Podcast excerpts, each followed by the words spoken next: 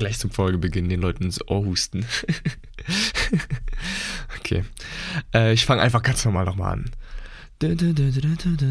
Einen wunderschönen guten Tag und herzlich willkommen zurück beim Overthinking Podcast. Schön, dass du wieder eingeschaltet hast. Ja, ich hoffe, euch geht es gut. Mir geht es blendend abgesehen mal jetzt von diesem komischen trockenen Reizhusten, der mich seit ja, knapp zwei Monaten verfolgt. Medizin hier, Medizin da genommen, aber irgendwie verschwindet der nicht. Aber eigentlich alles halb so wild. Deswegen nochmal Entschuldigung für den kleinen Aussetzer am Anfang. Ich hoffe, ihr nehmt mir das nicht allzu übel. Gut, wir wollen auch direkt ins Folgenthema reinstarten. Heute kein großes Palaber am Anfang, heute kein Overthinking-Wetterbericht. Wir wollen direkt ins Thema reinstarten, denn ich freue mich riesig über das heutige Thema zu sprechen. Und das heutige Thema, das kam mir nämlich neulich mal wieder hoch. Es ist so, dass ich mir meistens irgendwelche Notizen zu gewissen Themen irgendwie runterschreibe, gewisse Sachen, die ich sagen möchte, gewisse Sachen, die ihr idealerweise irgendwie mitbekommen sollt.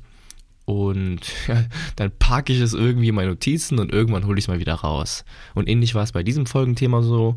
Ich hatte dieses Thema oder diese Thematik schon mal runtergeschrieben, ich hatte mir ein paar Notizen dazu gemacht, aber dann letzte Woche, oder ja, letzte Woche habe ich dann mit jemandem gesprochen und ja, diese Konversation, die war für mich sehr spannend, weswegen ich nochmal mehr den Impuls bekommen habe, über das heutige Thema zu sprechen. Und der Titel der heutigen Folge lautet, warum du glaubst, dass du nicht genug bist. Und die Konversation, von der ich gerade gesprochen habe, das war letzte Woche, da habe ich jemanden getroffen, und diese Person ist mit einer, ja, mit einer psychischen Störung diagnostiziert. Also die Störung, um die es sich handelt, lautet Körperdysmorphe Störung. Ich gehe mal kurz auf zwei, drei Sachen ein. Sorry, ich bin kein Mediziner, aber ich versuche das mal mehr oder weniger, so gut es geht, zu formulieren. Also eine Körperdysmorphe Störung ist eine psychische Störung, bei der die oder der Betroffene glaubt, gewisse, ja, meist körperliche Makel zu besitzen, die aber in Wirklichkeit gar nicht existieren. Und Leute mit dieser Störung verbringen halt sehr viel Zeit damit, diese Makel dauernd zu überprüfen oder auch irgendwie beheben zu wollen. Zum Beispiel schauen diese Leute sehr viel in den Spiegel, richten sich irgendwie her oder versuchen das äußere Erscheinungsbild irgendwie auf eine gewisse Art und Weise zu verändern, dass dieser Makel nicht mehr zu sehen ist für andere Menschen. Obwohl andere Menschen diesen Makel eigentlich gar nicht wirklich sehen. Ich glaube, man würde so im alltäglichen Sprachgebrauch sagen, dass man irgendwie, ja, komplex in Anführungszeichen hat, die keiner außer der betroffenen Person eigentlich sieht, geschweige denn wahrnimmt. Wir kennen das, jeder sieht seinen eigenen Körper nochmal so ein bisschen strenger und jeder sieht den eigenen Makel, Anführungszeichen, immer nochmal ein bisschen deutlicher als andere Menschen. Aber es gibt halt zwei, drei Prozent in unserer Gesellschaft, die wirklich so eine Störung diagnostiziert haben und die halt ihren eigenen Körper komplett verzerrt sehen. Ob jetzt da draußen noch viel mehr Leute existieren, die diese Störung auch haben, aber bei denen sie nicht diagnostiziert ist, sei mal jetzt dahingestellt. Wie gesagt, Leute mit dieser Störung, die glauben, ein Körperteil ist zu groß oder zu klein, sie müssten zunehmen oder abnehmen, hätten Pickel, Akne oder andere Mängel, die aber eigentlich gar nicht wirklich existieren. Und diese Menschen sehen also ihren eigenen Körper auf eine ganz andere Weise als jeder Außenstehende. Ich meine, es gibt dann noch verschiedene Verhaltenstherapien oder sogar teilweise ähm, Antidepressiva, die sich dann um das Serotonin im Körper kümmern. Aber auf was ich eigentlich hinaus wollte, ist, dass es so etwas gibt. Dass es etwas gibt und ich jemanden getroffen habe, der sich halt komplett verzerrt sieht.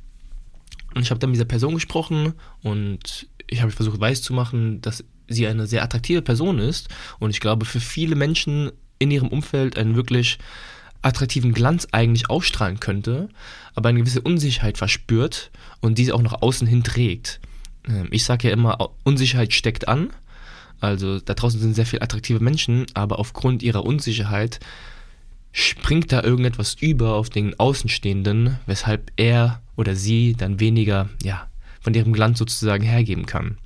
Also meine persönliche Präferenz ich finde es schade, wenn Leute sehr unsicher mit ihrem eigenen Dasein sind, aber es färbt auch irgendwie ab.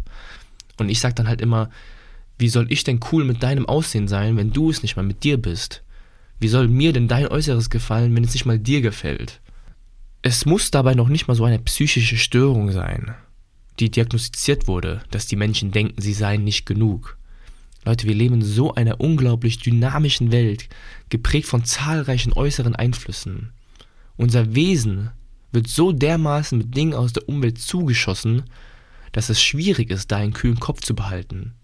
Denn auf der anderen Seite macht das ja uns auch als Mensch aus. Diese Kombination aus der äußeren Umwelt in Interaktion mit unserem inneren Dasein. Also unser inneres Dasein bestimmt unsere äußere Umwelt und umgekehrt.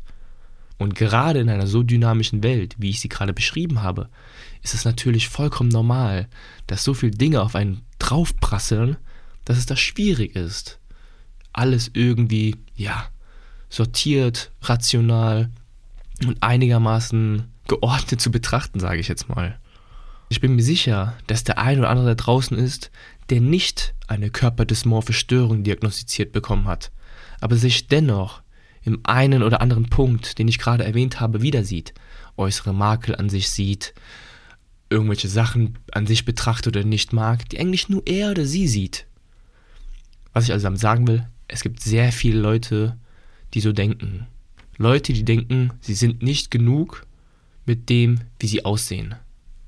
Und während viele Menschen versuchen, zahlreiche Dinge an sich, ihrem Umfeld oder an ihren Mitmenschen sogar zu verändern, verbessern oder zu optimieren, verlieren wir den Blick für den Bereich, in welchem wir aber eigentlich die Möglichkeit haben, gewisse Dinge zu bewältigen.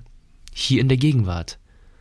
Und wir geraten oft an Menschen, die meinen, ja, die Weisheit mit Löffeln gefressen zu haben, die das Leben schon durchgespielt haben und die meinen, von oben auf uns herab irgendwie zu erzählen, wie das Leben zu leben ist. Gerade wenn jemand älter ist als die gegenüberstehende Person, 10, 15, 20, 30, 40 Jahre, das heißt nicht unbedingt, dass du so viele Sachen besser gemacht hast oder dass dein Lebensstil oder dein Leben, wie du es gelebt hast, unbedingt auf mein Leben jetzt dementsprechend genauso funktionieren muss. Aber gerade ältere Leute, wenn sie mit Jüngeren in Kontakt sind, geraten häufig in diesen Modus zu sagen, ja guck mal, so und so funktioniert's. Ich will damit jetzt nicht sagen, dass nicht ältere Personen häufig mehr Lebenserfahrung mitbringen, bedeutet also auch gewisse Sachen schon erlebt haben, besser erlebt haben oder vielleicht den einen oder anderen Tipp mitgeben dürfen. Aber man kann es nicht pauschalisieren. Nur weil du 5, 10, 15, 20 Jahre älter bist als dein Gegenüber, heißt es nicht, dass das, wie du dein Leben gelebt hast, genauso auch auf dein Gegenüber zutrifft.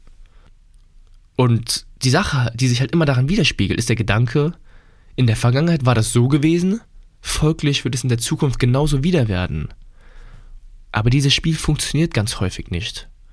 Wie gesagt, nicht selten geraten die Eltern, älteren Familienmitglieder, Vorgesetzte, Freunde, was auch immer, die paar Jahre älter sind, in diesem Zustand, Ratschläge mitgeben zu wollen, wie unser Leben potenziell gemeistert werden muss. Und wie gesagt, ich will da auch nicht sagen, dass da ein paar prima Tipps dabei sind. Aber diese Menschen können ja nur aus ihren eigenen gelernten Erfahrungen sprechen aus ihren eigenen gelernten Werten und ihre eigenen Fähigkeiten weitergeben und daraus sich eine potenzielle Zukunft zu, vorzustellen? Kann sein, muss aber nicht so sein. Auch wenn du etwa 60 Jahre nach dem Schema F gemacht hast und gelebt hast und eventuell hat das sogar für dich funktioniert, ist das noch lange kein Garant, dass die nächsten Jahre Schema F auch Erfolg haben wird. Denn alles, was er, sie, es, was auch immer von sich wiedergeben kann, ist höchstens die eigene Erkenntnis aus der Vergangenheit bis zum heutigen Tage. Und darauf basieren malen wir uns immer eine Zukunft aus. Aber das kann eigentlich keiner. Wir können uns keine Zukunft ausmalen. Die Zukunft kommt immer anders. Leben spielt immer eine andere Rolle, als wir sie eigentlich vorherbestimmt hatten. Ich finde immer das Thema Bildung ist ein ganz gutes Ding. Jeder weiß natürlich, welcher Bildungsweg der ideale ist welcher Abschluss, welche Ausbildung, welches Studium das Optimale für deinen Lebensweg ist. Damit du auch den geilen Job dann ausüben kannst, am Ende ein schönes Rentenalter besitzt und dein Leben dann später exakt genießen kannst. Das ist so die Standardparole oder die Stand, der Standardgedanke in der Gesellschaft, der eigentlich auf alle Bürger zutreffen sollte. Und ich glaube, genau das hat jeder schon mal gehört. Der ideale Karriereverlauf für mich und meine Zukunft. Und wie gesagt, ich will auch gar nicht sagen, dass dieser Weg nicht für eine Großzahl an Menschen bereits funktioniert hat. Wahrscheinlich auch heute noch funktioniert und wohl in Zukunft funktionieren wird. Aber halt nicht für alle. Ich muss, glaube ich, jetzt gar nicht groß darauf eingehen, dass unser heutiger Arbeitsmarkt dynamischer denn je ist und dass inzwischen alles etwas anders ist und alles ein bisschen anders verläuft, als es vor 30, 40 Jahren der Fall war. Früher war die Antwort auf die Frage, wo siehst du dich in 10 Jahren, wohl für die meisten recht easy zu beantworten. Aber heute, wo siehst du dich in 10, 15, 20 Jahren? Äh, schwierig, schwierig. Ich sehe gefühlt täglich Leute im Bereich von, ja, ich sag mal, 15 bis 30 Jahren, vielleicht sogar noch älter, die es immer noch nicht beantworten können. Die immer noch nicht beantworten können, wo sie in 10, 15 Jahren sein wollen. Und lass mich an dieser Stelle sofort eines klarstellen. Das ist vollkommen in Ordnung. Du musst es nicht wissen. Wer auch immer dir sagt, du musst mit 30 das Leben durchgespielt haben und einen klaren Plan fürs Leben haben, nein, vertrau mir, das musst du nicht. Es gibt einfach gewisse, ja, ich nenne es mal Sicherheitsmechanismen, die so nicht mehr funktionieren. 40 Jahre einen Job ausüben und Vaterstaat gibt mir dann eine prima Rente. Schwierig heutzutage. Also das wird in 40 Jahren so nicht mehr funktionieren. Und ich möchte auch jetzt alles andere als ein Pessimist sein. Im Gegenteil. Ich möchte einfach nur sagen, dass das damalige Leben oder die Vergangenheit nicht unbedingt ein Indikator für das jetzige, Schrägstrich, das zukünftige Leben sind. Und sofern jetzt keiner mit einer Zeitkapsel aus der Zukunft hier anreist und sagt, wie die Welt in 10, 15 Jahren genau aussehen wird, kann auch keiner sagen, wie dein Leben in x Jahren auszusehen hat, soll und wird. Und trotzdem wollen die alle irgendwie mit ihren netten und hilfreichen Lebensweisheiten versuchen zu vermitteln, wie das Leben am besten zu meistern hast. Aber die wohl einzige Konstante in unserer Menschheitsgeschichte ist es doch, dass es immer Veränderungen gab, gibt und auch wohl geben wird. Und auf die meisten Veränderungen haben wir eigentlich gar keinen Einfluss. Beziehungsweise auf die meisten Umstände haben wir oder konnten wir nie unseren Stempel setzen. Die haben wir niemals entschieden. Was wir als Menschen aber immer gut gemacht haben, ist mit den Umständen, die uns das Leben bereitet hat, flexibel umzugehen. Der Mensch zeichnet sich durch seine Flexibilität aus. Wir haben die Karten, die uns das Leben gegeben hat, stets versucht sauber auszuspielen. Mal besser, mal schlechter. Und inzwischen versuchen wir aber nicht mehr die Karten auszuspielen, die wir haben. Wir versuchen das ganze Blatt neu zu mischen, das ganze Deck auszutauschen. Aber das sind zahlreiche Dinge, die können wir nun mal nicht ändern. Du kannst das Blatt, das du auf der Hand hast, nicht einfach austauschen. Zahlreiche wichtige Indikatoren unseres Lebens, die waren reiner Zufall, beziehungsweise wurden nicht von uns explizit bestimmt. Hautfarbe, Herkunft, Geburtsort, Geburtszeit, Geschlecht, Name. Das sind Aspekte, die einige von uns eventuell anders bestimmt hätten, wenn er oder sie die Möglichkeit hätte. Denn mit gewissen Namen, einer gewissen Herkunft oder einem gewissen Geschlecht hättest du es heute in manchen Jobs wesentlich einfacher. Beziehungsweise umgekehrt hast du mit einer gewissen Herkunft, einem gewissen Namen, einem gewissen Geschlecht in vielen Jobs ziemlich schwierige Karten, leider. Und eventuell hättest du, sofern du die Möglichkeit gehabt hättest, dir vor deiner Geburt auszusuchen, in was für eine Familie du geboren wirst, dir eine andere Familie ausgesucht. Eine Familie, die dir vielleicht im zukünftigen Leben gewisse Chancen ermöglicht oder die Wahrscheinlichkeit zumindest erhöht. Keine Ahnung, eine Akademikerfamilie oder eine Familie mit einem gewissen Einkommen. Aber das sind alles Dinge, die konntest du nicht beeinflussen. Und dennoch hast du das Leben bis heute sehr gut gemeistert. Wir sind nicht diejenigen, die die Karten mischen und neu verteilen können. Wir sind aber diejenigen, die stets mit dem gegebenen Blatt Hervorragendes vollbracht haben. Und wahrscheinlich ist da draußen jetzt der eine oder andere mit, keine Ahnung, ein bisschen weniger Selbstvertrauen, der jetzt mit Skepsis auf meine Aussage stößt. Und an dieser Stelle sagen würde, ah, was, so toll war das bisher auch nicht, was ich erreicht habe. Das haben noch andere auch geschafft oder der und die hat es sogar noch besser gemacht, bla bla bla. Und ich möchte jetzt auch gar nicht so diesen motivierenden Persönlichkeitstrainer spielen. Aber glaub mir an dieser Stelle, du hast schon so einiges in deinem Leben gemeistert. Ganz gleich, wie alt du gerade bist, 15, 16, 20, 25, 30, 45. Wir hatten alle miserable Tage. Und jeder hatte auch schon mal Herzschmerz, Liebeskummer und Trauer verspürt. Hat sich nutzlos gefühlt, sowohl im privaten als auch im gesellschaftlichen Bereich. hat richtig Mist gebaut und dieses und jenes komplett verhauen. Tage, an denen man dachte, ey, wie soll es jetzt weitergehen? Sind in emotionale Löcher gefallen. Und siehe da, du stehst immer noch hier, im wahrsten Sinne des Wortes. Einfaches Bild ist mal dieses Thema Laufen. Deine Fähigkeit zu laufen verdankst du nämlich deinem Willen, immer einmal öfter aufzustehen als hinzufallen. Du hättest natürlich auch als Kind liegen bleiben können und sagen, ey, hab keinen Bock mehr. Ich bleibe jetzt einfach liegen, ich habe es jetzt hundertmal probiert, bin jedes Mal hingefallen, scheiß drauf, ich bleibe jetzt hier liegen. Aber das war nicht der Fall. Denn du hast dir irgendwie gesagt, dass du es nicht willst. Du willst immer wieder aufstehen. Und genauso auch im übertragenen Sinne hast du das bis ins heutige Leben gemacht. Du stehst noch da. Und das ist mehr wert, als du dir jetzt hier vielleicht eingestehen magst. Denn deine Lebenserfahrung zeichnet sich genau dadurch aus. Durch die zahlreichen Hürden, vor denen du standest, dass du sie niemals schaffen wirst und sie doch irgendwann gemeistert hast. Und dann blickst du teilweise auf diese Herausforderung zurück und belächelst sie sogar. Aber sie haben dich unter anderem zu der Person gemacht, die du heute bist.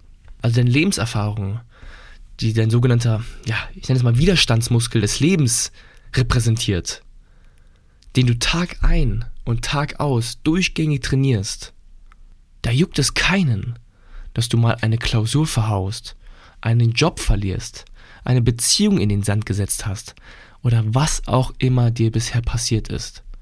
Du stehst immer noch da, im Hier und Jetzt.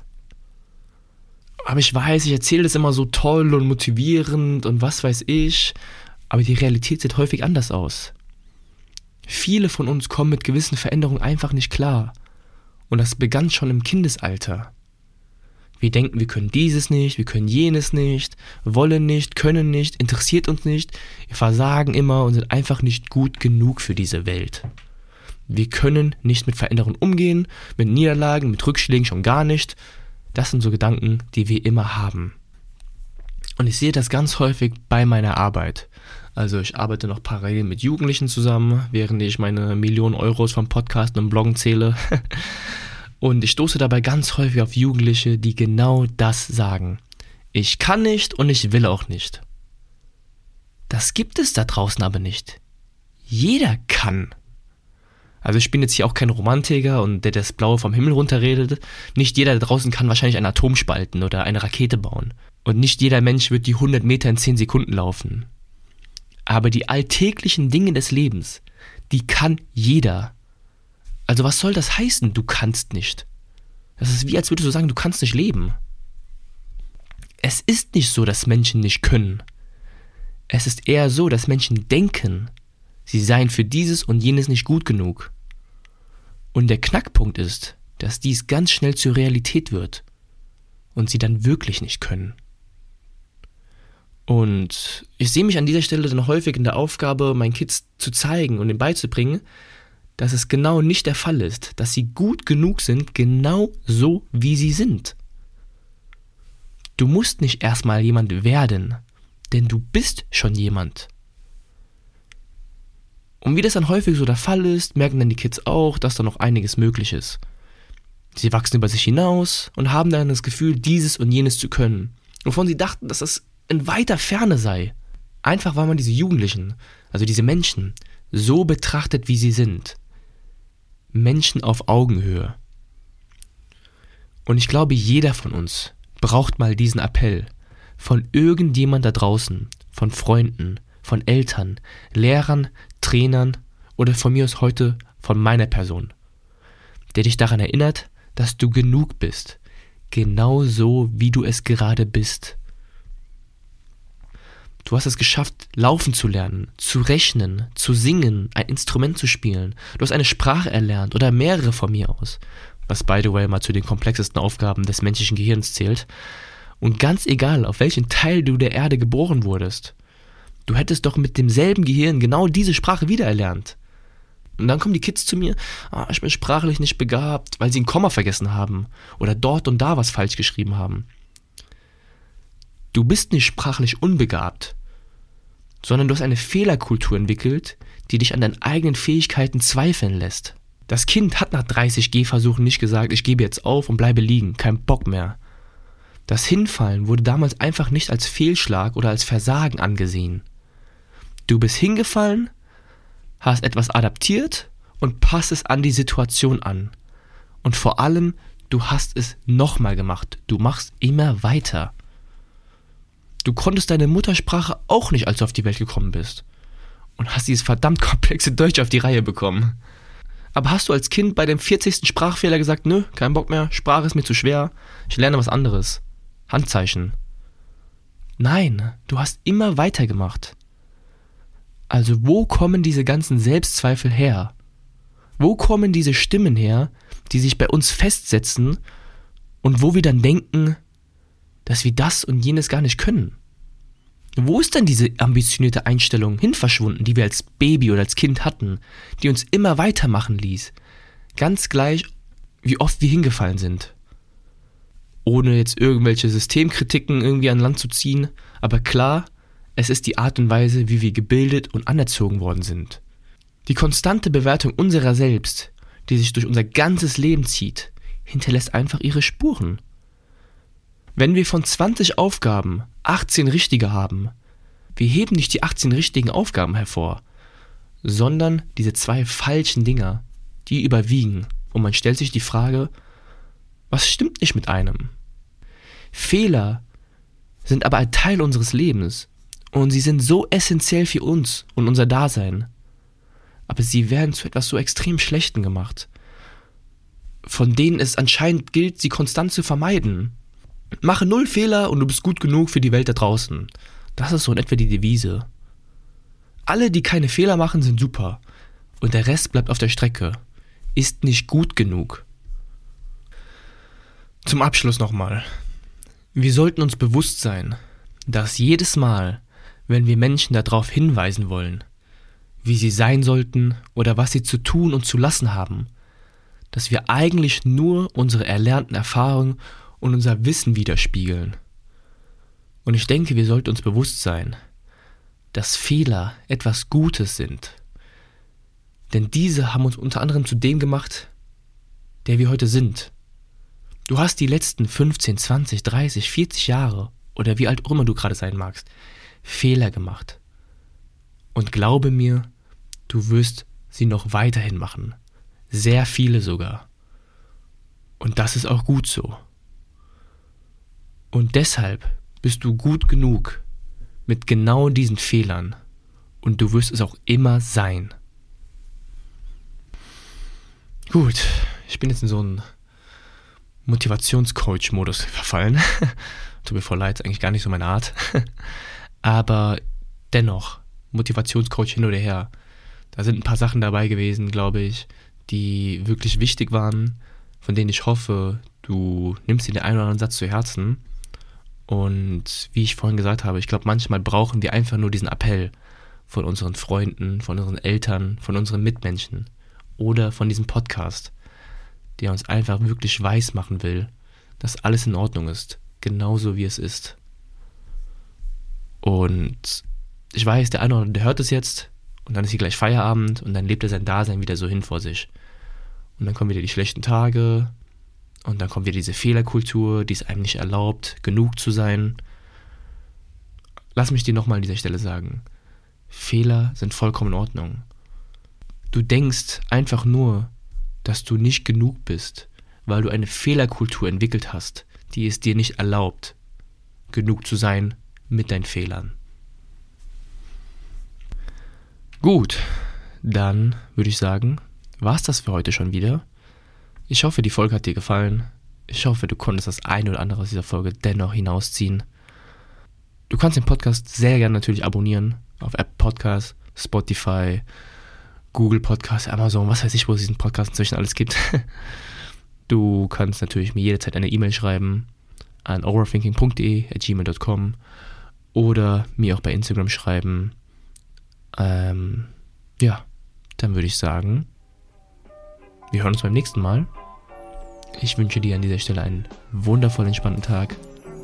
Bleib gesund, mach deine Fehler und viel Spaß beim Gedankensortieren.